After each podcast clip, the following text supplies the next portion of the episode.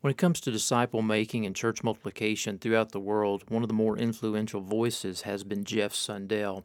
Jeff has spent a significant amount of time in India and in Nepal and has returned to the States and been serving here for the past several years, involved in disciple making and church planting as well. His voice continues to grow within this context and has had extensive influence in various parts of this country. Jeff is my guest on this episode of Strike the Match. So, with that in mind, let's.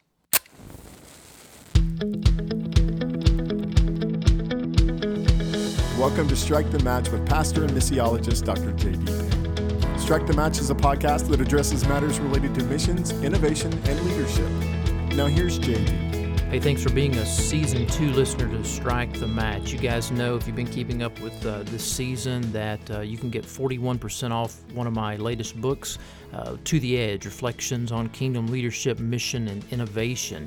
Uh, if you'll go to the CreateSpace website, just simply Google my name, CreateSpace, To the Edge and uh, you can check out the book there. Once you get to the uh, checkout counter, you will want to enter in this code uh, to get the book at 41% off. The code is J48ZZ7EU. That is J48ZZ7EU. Hope you guys check it out. Thanks so much for listening.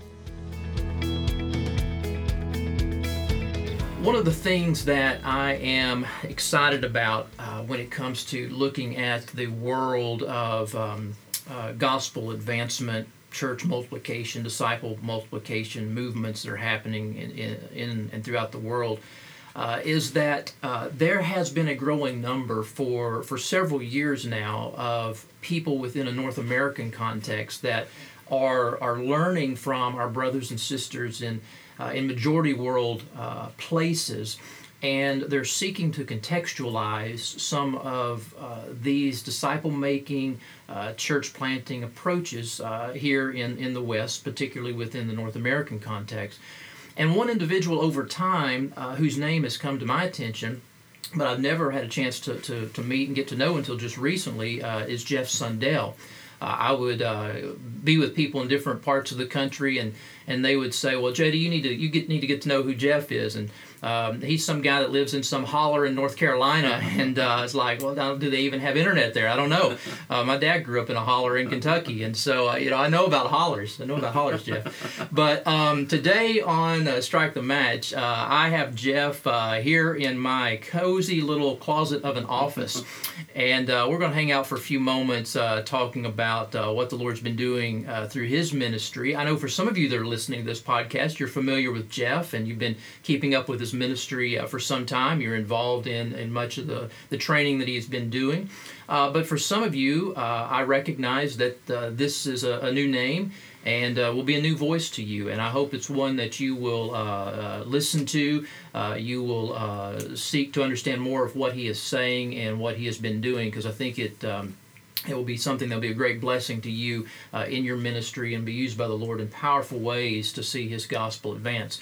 Uh, Jeff Sundell calls home uh, in the United States right now, uh, uh Shelby, North Carolina. Uh, however, for uh, many years, he served in India and in Nepal, working among unengaged people groups. In 2009, he came back to the States and has been training to strategically engage people groups in cities and ge- different geographical areas through church planting. Uh, he's presently the director for uh, director of U.S. strategies for E3 Partners, and also is involved in their training as well.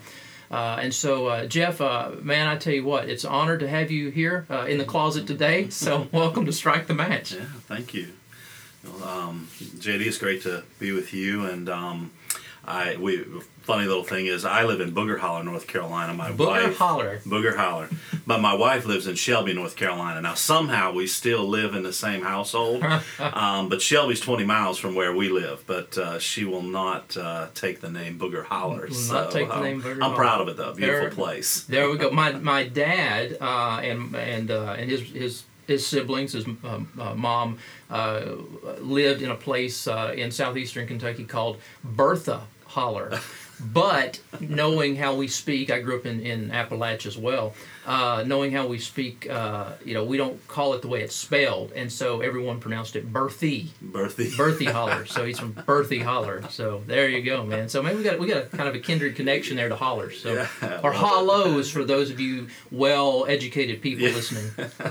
there you go. Jeff, tell us about your about yourself for those uh, folks that are listening that you know may not be aware uh, of, of of you and what you've been doing. I know we're going to get into some of those things related to strategy and church planting training, but what are some other things we may need to know about you? Yeah, well, um, when we we were in South Asia, we were spent most of our time, at least the last few years, wrapping up engaging um, unengaged, unreached people groups, and that's just been really uh, my heartbeat. Um, and then I love, uh, of course, love um, church planting and just sort of digging in the Word and just being as close as we can possibly um, biblically to the Word, and just uh, that's just been a uh, sheer enjoyment. We had a wonderful 10 years um, in South Asia with the board and incredible Board experience. The, the uh, International Mission Board, I'm sorry. okay. Just an incredible um, experience, uh, great training, great leadership, and uh, we uh, felt very um, blessed to have that. And that's just um, really shaped a lot of us coming back to the U.S. And um, when we came back to the U.S., uh, I told my wife, I said, I'm not going to get a job. Um, I'm gonna, I got to do what I was doing in South Asia here, and um, uh, it didn't sound very responsible, but uh, it all worked out. We didn't have any skills after being in South Asia for so many years, so you didn't get really good jobs, but God provided, and. Um, in the midst of that, we, we did begin to roll this out in Booger Holler. Just felt like we had to go do it. And the interesting thing about the U.S. context is, unless you go do it and actually experience it, um, people have a hard time just imagining it. So we began to see some interesting things in Booger Holler and Rutherford County, and God uh, gave us some incredible opportunities. Um, where some people came to faith, there was a little bit of multiplication. Began to see a few church planted, more among, say, the redneck tribe, a, a particular unengaged, unreached people group. Now, did you there. have to take a Rosetta Stone course to learn that English We- dialect? yeah, we worked on the dialect there. so, um, but uh, so what was interesting out of that is then in the midst of that, I was invited to um, Houston, and and I think that's where God just really broke my heart because I really was struggling. What am I doing here in the U.S. and um, was just just struggling. What God? Why why am I here? Um, why am I not in South Asia? And the thing that really struck me in Houston is we went out and we went out with. Uh, uh, Jim Slack had invited us to go out, and we're out in the community, and I began to just see just street after street full of people from the Middle East, from North Africa, and uh, 49 Buddhist temples, and uh, mosques, and Hindu temples, and for me, it, it ignited me, excited me, and so I, I began to just sort of uh, research a little bit and learn from what these guys were learning around the nation, and and a thing that just struck me and and you get all kind of statistics, but one that just really struck me one day was 187 cities would become majority minority in the next say 17 years or so, and and I began to just think, wow, our our nation is changing, and um, and just what an incredible opportunity this could be. And my, my heartfelt need was, man, I want to go reach out to these unengaged, unreached people groups immediately. And that's really where we tried to go initially. And um, but as we began to bring this conversation up across the nation, God was providing opportunities, one with local churches and associations and uh, various opportunities. And, and it's, it's meant with uh, different views. You know, so some people, when they look at this, they look at this uh, is going on in our cities as a political problem Right. and um, and I and I and that's where I would sort of press in a little bit into the church and just say I don't really think this is a political problem. Uh, this is a spiritual problem. Uh, God has these nations around the globe that have not heard the gospel, and you know I can remember sharing the gospel in South Asia, and you'd talk about Christ, and you might share creation of Christ, and somebody would respond and say, you know, he doesn't live in this village, but maybe the next one. Well, now these people are at our doorstep. Yeah. and to, to relegate that to a political problem that was some of the response of the church. And so now this is a spiritual problem. It's a great commission problem that we need to press in and engage these uh, people who are now at our doorstep. Right. some of the most unreached in the world. And it's amazing when you look at the uh, Western European context in the U.S. and Europe, and how God is rearranging more or less the whole 1040 window Mm-hmm. into Europe right now and into cities in the U.S. So we have this incredible opportunity to engage um, in the gospel and uh, with people that have never heard, and so that's where my heart was. Yeah. The other response was I think there's a lot of wonderful loving loud where we're loving on immigrants in the communities. Um, but when I you'd look around, there just wasn't much church planting, Right. and so that that's what really stirred me is to say, man, how can we get a church planting? Yeah. Um, but some of the response was that I don't know, in, in my sense, the church wasn't necessarily ready to plant churches because um, one of the things, another sort of response in the church, um, I remember a man at a job site that uh, I know, and he met somebody from a Buddhist country, and you know, and he was he was telling me something, sharing the gospel with him, and he said, "Yeah, if you don't turn to Jesus, you're going to go to hell. And well, the problem with that is that's we're, we've so become natural to a bumper sticker gospel Right, yeah. versus really engaging people with the gospel and it's just said man we we've got to equip the body with a way to share the gospel Yeah. and so um, God sort of took me off route where I wanted to go, which is to engage unengaged, unreached people groups. Yeah. And God just said, I want you to serve the church for a season, to honor the bride and um, serve her. And so we've been just crisscrossing the country, a number of us, training anybody we can, just essentially how to share your story, Jesus' story, how to make disciples. And, and it sounds a little odd, but I, I think what's happened over the last couple of years is there's a there's a new openness that I feel like and sense in the last several years of an openness to disciple making. Now, some of that's just flat out the Holy Spirit's doing that. Doesn't have Yeah. anything to do with Sure, Jeff yeah. or anybody else. We're taking advantage of what the Holy Spirit's doing, is what we're doing. But I do think it's just God's timing with all of what's happening in our cities. And um, so I think as we've been doing this, um, we've been able to cast vision for the nations, and mm-hmm. we've been able to cast vision for what's going on in our city as people go out and they realize, wow, how did I not see this guy at Walmart? Yeah. Yeah. How did I not see this guy in the neighborhood and this mm-hmm. guy in the workplace? And here I am, the nations are all around me. Yeah. And so the last several years, that that's really where we focused in, is, and we're going to keep focusing in mm-hmm. on serving the bride. Yeah. And we want to honor the bride, and that's going to keep happening. But God just recently has sort of put me back, saying, "Hey, I want you to go back and focus on the unengaged, unreached Yeah. people groups." That's great. You know, as you were talking, the, the you know, passage that comes to my mind, you know, Acts 17, 26 and 27, hmm. Paul's there at Mars Hill.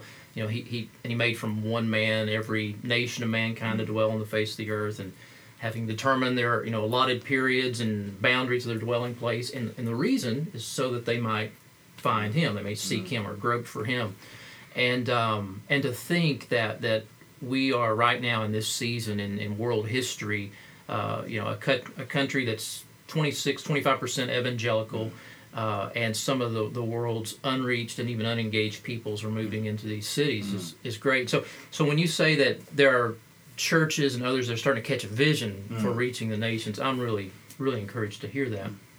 Let me ask you a question because um, it doesn't take long um, when I'm, I'm hanging around people that know you or reading something online that, that you've been connected to. Um, you, uh, you you often see uh, the language such as four fields that keep coming up. Four fields mission strategy, uh, and then uh, you know a phrase uh, that that Nathan Shank and I talked about on a previous podcast. No place left. Um, th- those terms for a lot of my listeners uh, will be unusual, and and I think they really need to know what what it, what that means and what's going on because I think you're really onto something. So maybe we should start with like, what's this four field strategy? Yeah, and um, you know the, the Revelation, of course, Revelation five nine seven nine, and that sense of every nation, tribe, and tongue one day will cry out, "Holy, holy is the Lamb." You know, is is that that that that dream that all of us want to be part of, finishing the task and involved in that.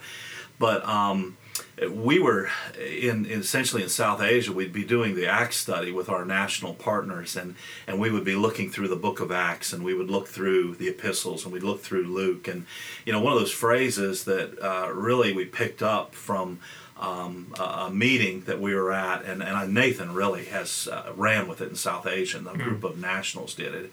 Really didn't have to. I'm, I'm not that smart to pick up on these things, but Romans 15, 23, and and when you're thinking about that, and you think about four fields, and you, you get to the the this picture in um, Acts chapter 20 of uh, Paul's bringing these leaders together. And, and some of these leaders are maybe men he won to Christ, others are ones who were discovered, others were folks that he, you know, had. Uh, you know, through relationship, we, we call it swarm training, team training. These guys didn't do anything. They're imitating Jesus more or less in these teams. And he brings them together from all these regions and he's sitting there and he's, he's preparing them that he's done. He's, he's finishing up this.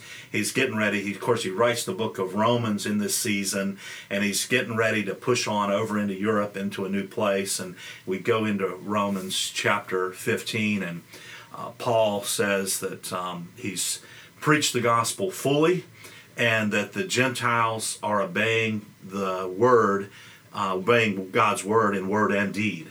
And so we, when you look at this, what, what we see is those five key parts of what we would see in what we call the four fields. Mm-hmm. And so we see this picture of there's been the gospel has been proclaimed. It's been proclaimed in regions where the gospel didn't exist yet mm-hmm. um, or hadn't been proclaimed yet. Disciples have been made every church that Paul has left behind in Acts 20 in the three journeys is now done and he's finished and leadership is established. So churches are left behind, uh, elders are appointed, leaders are established. So when you're looking at this, you see this beautiful picture literally of four fields at the end of Acts 20 and Romans 15 when the book of Romans is written. And then Paul goes on to make this incredible statement that there's no place left mm. for mm-hmm. me in these regions. Yeah and and it, it just I think it just caught the when we think about South Asia and the complexities of all the unengaged unreached people groups and just the complexity of just a village can literally have uh, 20 30 sometimes 40 of course a village there can be hundreds of thousands yeah, of people. And you could have 20 30 40 different people groups in a village. Mm-hmm. um, and then you know and so you begin to think about this phrase of could there be no place left one day mm-hmm. in calcutta? Could there be no place left one day in New Delhi, where right. every single people group, every single geographical area, every single uh, segment of population gets to hear the gospel. And so that has just resonated as a rally cry, I mm. think, here in the U.S. and our cities, as we began to look at cities and began to look at the complexity of the cities. Of here are these people groups that have moved into our cities. That there's no, um, I take for instance Charlotte, North Carolina, and I, I can I don't, day in, day out, I would say very, very few South Asians in the last five years would hear the gospel from somebody's mouth to their ear. Mm. The great thing is now there's an awareness mm-hmm. that's come up. And it's even amazing to see God raising up workers now. I think one through prayer. There's been a lot of prayer for workers to be mobilized. Mm-hmm. And you're beginning to see more people daily beginning to hear the gospel among South Asians, for instance, just in Charlotte, North mm-hmm. Carolina. And so that sense of could there be a day in Charlotte, North Carolina, mm-hmm. where every single people group, every single, we have 216 languages in Charlotte, North mm-hmm. Carolina. Mm, wow. And so that's not the way it was 40 years ago. Yeah, it's Charlotte. It's not New York or LA. It's no. Charlotte, North Carolina. Wow. No, and who knows how many people groups are tied up among yeah. all those people. So here's this incredible opportunity. And so I think what's so powerful about the No Place Left is it's not a reality that has yet come, mm-hmm. but it's it's a reality of where we can push forward and press to to have an idea are we moving the right direction yeah and and the, in the end it's that that vision of man we, we want to be there worshiping christ and saying mm-hmm. holy holy is the lamb yeah. worthy of all praise glory and honor but until then we're going to push for no place left yeah. and then when he's ready to come or he's ready to take me and any of the rest of us mm-hmm. man that's what we want to push for so that's sort of the how that that that rally cry mm-hmm. of no place left has emerged in I don't even know how many cities now. It's it's literally um, it's spread across the U.S. into Europe, uh, numerous places. Um, and uh, the, the, next steps is implementation of the four fields. So and and so the the four field strategy kind of kind of recap it, it, it involves a process of sowing and then seeing disciples made out of the harvest. Mm-hmm. Obviously, um, churches mm-hmm. you know established, being taught their leaders raised up and then that multiplying effect taking place. Am I, am I summarizing that correctly? Yeah, yeah. And, and I, just a great, to me, illustration um, is uh, a, a, a man was equipped with these tools, and he was out in the community, and he asked if God could do a miracle in your life today. What is it? And if so, can I pray for you? And this lady uh, from India said, "My son has uh, Down syndrome. Would you pray when we go back to India he'd be treated well?" And then he proceeded to share the gospel and invited himself to her home, and and so she um, he she uh, says, "Well, I need to talk to my husband," and so this man uh, invites them into their home, and they begin to gospel this uh, particular family. And then this man immediately, as he is beginning to be gospeled and discipled, um, he's act, he's essentially asked by uh, Ken to go and implement this among his friends there at the particular university. And then he begins to implement and gospel. Now, several months later, uh, this family comes to Christ. And then um, a few months later, he actually brings some Chinese students to Christ. Wow. And then he brings some Indians to Christ. And then in the end, we, we were sitting, and, and maybe he's six months into his faith um, there in uh, South Carolina, and we pull out finishing the task list of the unengaged, unreached people groups. And we pull it out and say, Now, do you know any of these people groups here? Oh, yes, I know seven, eight right here. off off that unreached people group list that we have. Yes, and and it's like, well, can you help us go there and share the gospel with them? Hmm. No problem. Yes, I'd be glad to. So he began to help folks right there begin to implement the gospel among unengaged, unreached people groups in South Carolina. Mm-hmm. And it was amazing. And then the other thing is, is we were sitting there talking uh, with Ken down at this little barbecue shack. Um, Ken said, "We're going to help you become a church planter." So when you go back to South Asia, you're not just going to go back and be a professor.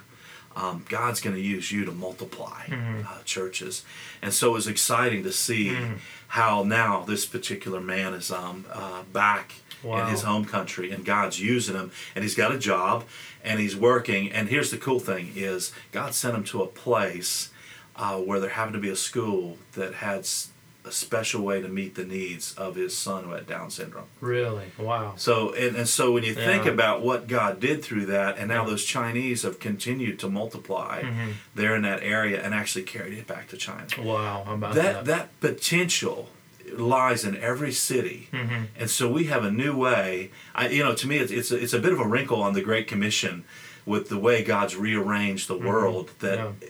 if we could mobilize the body of Christ Mm-hmm. and get out there and cast those seeds, make disciples, form churches among these folks, Yeah. raise up leaders there, and then put a vision with them of no place left.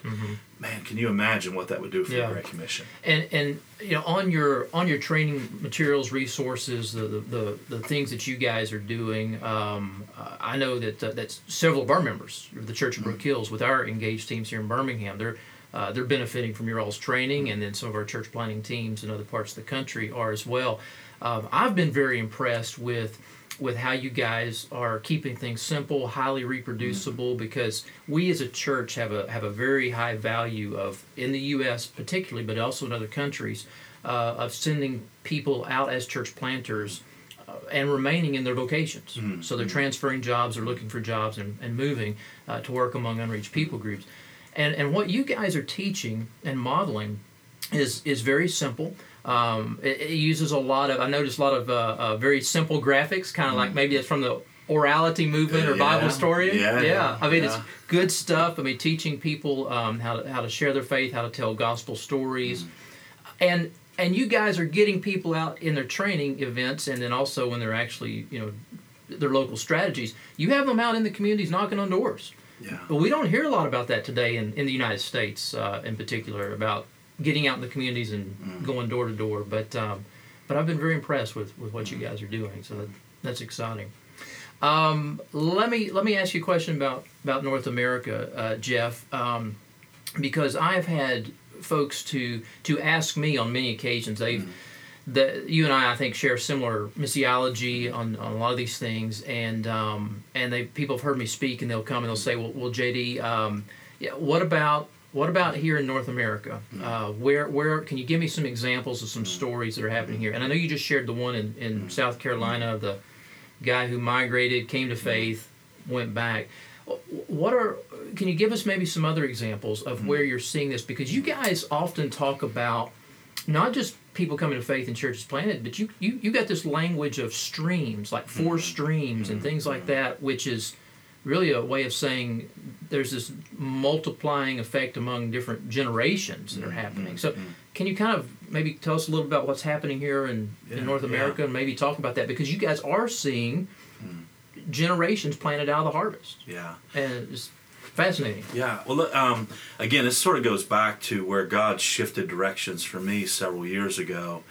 The, the thing is uniquely different when you when you go into a place like India. I can be a catalyst, mm-hmm. and I can go in and catalyze something, and I don't necessarily. I'm actually a hindrance if I get out in the harvest in a place like India because I'm a big fat man, and they, they're going Stone Cold Steve Austin, and you know people want me to come in their home, and after I eat their dal bhat for about five six weeks they're like man get the fat man out you know?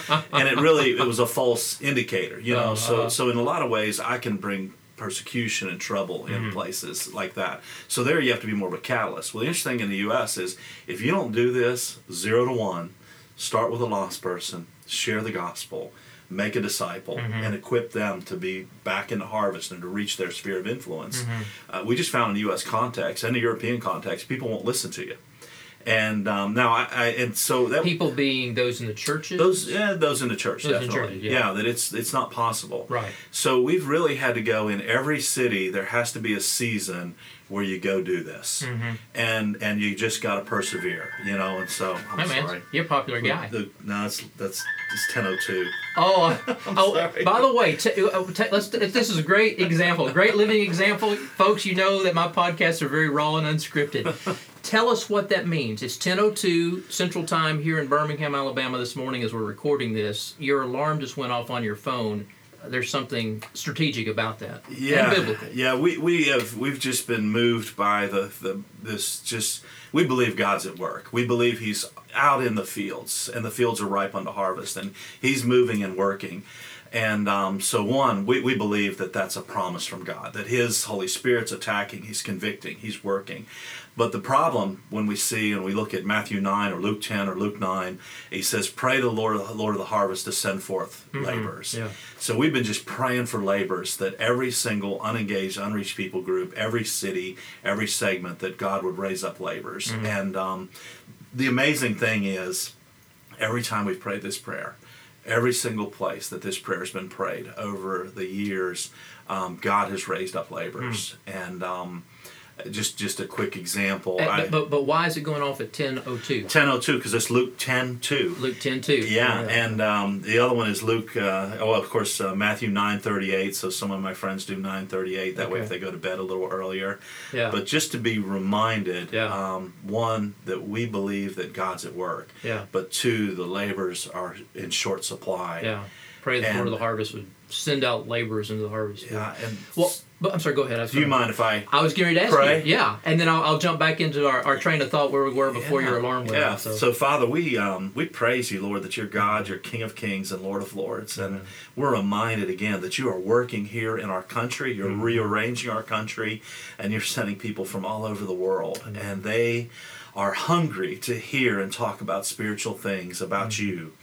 And Father, the, the problem is with the workers. And so, Father, we just ask in Jesus' name that you would thrust forth laborers into every city, every community, every segment of society, Yes, so that they all have an opportunity to hear the gospel of Jesus Christ from somebody's mouth to their ear. And Lord, I ask in particular for South Asians that more South Asians in America would hear the gospel from somebody's mouth to their ear. And I ask this in Jesus' name. Amen. Amen. So you you were talking about needing to go into the cities and Yes. set an example for season. So yeah. Yeah, so that's that's part of why you'll hear about us. Um, we, we go in and train, and then we just found that there's such a fear um, in in the community. I, I mean, among Christians, of people don't want to have spiritual conversations. And so one of the things we do is we'll train somebody. We talk about reps. So we'll make them do a lot of reps. We go to the gym, we do a lot of reps. Mm-hmm. We go out and play golf, we do a lot of reps. We play basketball, a lot of reps. In the church, we don't do a lot of reps. Mm-hmm. And so when I think about Ephesians 4 11 and 12, and regardless of how you interpret that passage, it says for equipping the saints to do the work. Mm-hmm. So one of the roles of the church and the body of Christ is to equip the saints to do the work. So we'll do like 10 reps, make them practice on the gospel. And then we go out in the community. And the amazing thing is, God sets us up over and over again. And I think it takes down that little side of that fear Mm-hmm. that's there, and then God opens up these doors, and we have these incredible conversations. Well, if you can go do that on the street, can you go do it in the workplace? Mm-hmm. Can you go do it with your family? Can you go do it with your neighbor? And can you think no place left in your neighborhood? Can you think, what if everybody began to own a sense of responsibility for their sphere of in- influence? And they began to think and pray and act out on sharing the gospel and making dis- disciples till there was no place left hmm. in their sphere of influence. And we lived with that thought to the dying day that this is my role to take the gospel to my sphere of the influence hmm. and disciple them. So that's that's part of why in the training side we've just felt like we had to go out and do it. And then after that, what we found is it tends to take about three touches. Now it's either we're really bad trainers, or some of it is it's just it's a it's a really it's a big paradigm shift. Yes. Yeah. So we just find it takes sometimes hearing things multiple times. So we'll go in a city, we try and get three touches in a community, get them out in the community. It lowers the fear level to say, wow, God is at work, God is moving. Mm-hmm. But then we also know, okay, we just now shared the gospel. And wow, somebody came to faith. What do we do next? And so the phone mm-hmm. call comes. Well, now you start teaching them how to disciple, and we're, we're using storytelling. We just found storytelling works really well in our context. So they begin sharing stories, learn disciple. What do we do next? And so it just takes it, it just takes time, and we've just had to do it zero to one, literally in every city, um, and just haven't found any way around that. And um, so that's been the big learning curve in the U.S. context. But the um, just to give you a rough idea, um, and this is I'll go back to where I was going with this is we had to start just with um, this had to work just among the average person people were around, and so we began to see disciples begin to multiply. First places like Booger Holler, we've seen them in Memphis, we've seen them down in uh, Columbia, Columbia, Georgia, uh, edge of Atlanta, up in Charlotte, uh, Columbia, South Carolina, Raleigh, North Carolina. So we've seen about 114 to 117 streams of third generation disciples. Well, what do you mean by streams? Uh, What's that language mean? Yeah, essentially that means that somebody who was far from God heard the gospel, responded to the gospel, was equipped with the gospel, and then they were beginning to be discipled, but then they began to reach their sphere of influence. And they actually did the exact same thing in their sphere of influence and began to share the gospel, disciple their sphere of influence. And now our goal is really to get to fourth generation, but we're, we're at the stage where we're, we're getting consistently in numerous places to third generation. So 114 hmm. of those streams. Now, I'm saying those are disciple making streams. Hmm. Now, some are church planting streams. Um, and then some are, we have some folks who are not ready to plant churches, and hmm. so they might be more like a group or a missional community. So it's a broad spectrum, but for me, it's a good litmus test to know that, hey, things are moving the right way. Because if we can get multiplying disciples to go um, down in generationally, it's a few more steps to go to church planting or to go to a missional community. Right. And um, I think the other thing that's just really exciting is we're, we, we have levels of training, and, and as we're training, um, we've we call it a mid level. That's here and there. But when we've come to these trainings, we've actually now had some of the people who've come to faith, who are now coming up in leadership, and wow. it's amazing to see a two-year-old, three-year-old believer who's been discipled. Because a lot of times we get excited and celebrate the fruit and uh, praise God for the people coming to faith, but we got we forget that the power in this is the long-term discipleship. It's that Right. investment over the two, three years. Yeah. So it's been really encouraging now as we've done some of these trainings Mm. to meet these new believers who are now s- firm in the Word of God, who've multiplied, Mm-hmm. who've discipled others, and so it's just been a real encouragement. And then the real, the sort of where we're really trying to get to this is we have we've seen about seven, 17 streams get to fourth generation church. Now we, we are dealing with some um, issues. Let me, let me ask you to unpack that. So, 17 streams of fourth generation churches. So Yeah. that means like this church is planted, that in turn plants another church, plants another church, plants another church, Yes. and that's happened 17 times over. yes. Wow. Yeah. And now I want to share where we're struggling though, because I think, see, obstacles are God's greatest opportunity to work. And every culture has different obstacles. And so the obstacles in Asia are vastly different in America. One of our mm-hmm. obstacles here, and it, it, it actually affects everything we do, our sphere of influence, say in particular among an Anglo community, is very segmented or very small. Mm-hmm. And we, what would have been primary relationship in a place, say like India or the Latin Latin community, where you have this sphere of influence around family, is a very natural way to reach people. Well, that doesn't exist in most of our communities. We're very separated. So secondary relations have to become primary. So one issue we're struggling with is how do we get these churches to critical mass? I don't even know exactly what critical mass is, but I know when it isn't. And so we're, we're saying it's about five to six units is critical mass. So that could be five to six family units. Seems to be a good critical mass. And then the other thing on this is we don't emphasize Me- me- critical mass meaning for sustainability. sustainability. Yeah, right. and and we're concerned with when we're less than that because what we're tending to average on the lower generations, the third and 4th we Mm-hmm. we're tending to be more like five, eight in a in a church, Okay. and that's really not going to be where we want to be. So we're trying to solve this problem. yeah. And so here's here's an interesting thing that um, I think we're dealing against a worldview issue, and the worldview is our individualism. So we've just made recently a little correction on this. Um, when we meet in church now, instead of asking, and you'll hear this very often, you'll hear you'll hear it right here in this church. People say, "the this says to me." Yeah. Uh huh. So we just changed our language when we're studying scripture that they have to ask a we question. What does this say to we, the church? Mm-hmm. And then what will we, the church, do this week? So we're actually made mm-hmm. two little changes just recently. Mm-hmm.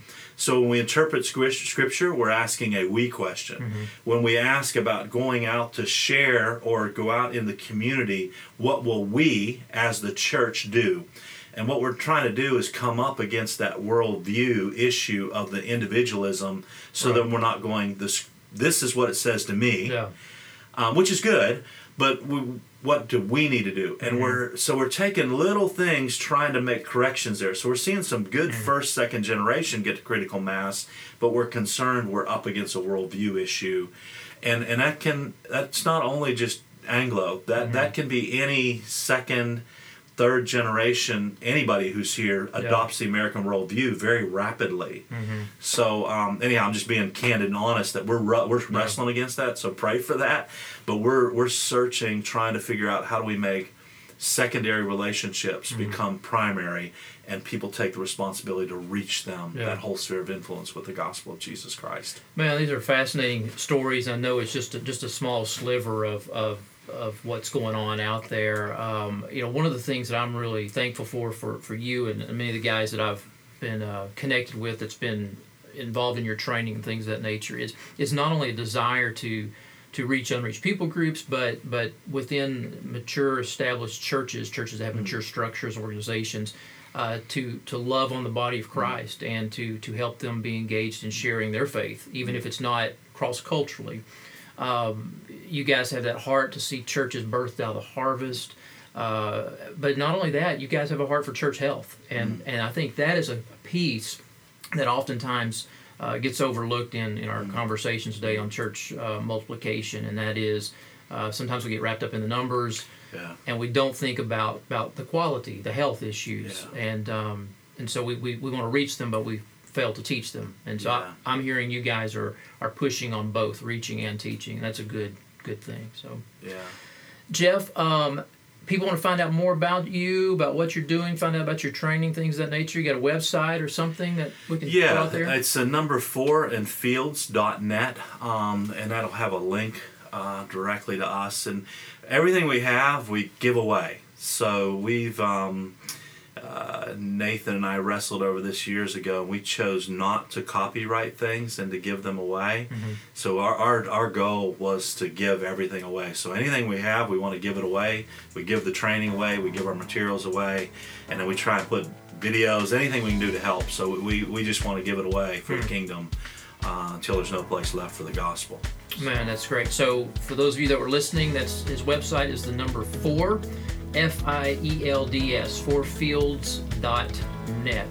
Jeff, thanks so much uh, for being here today, brother. And be careful on your journey back to Booger Holler. Uh, tell Granny Clampett I said hi on the way there. Will do. Thanks, brother. Thank you. You have been listening to Strike the Match with JD Payne. You can find JD on Facebook or follow him on Twitter at JD underscore Payne. And if you'd like to check out more books, posts, and podcast episodes, visit jdpayne.org.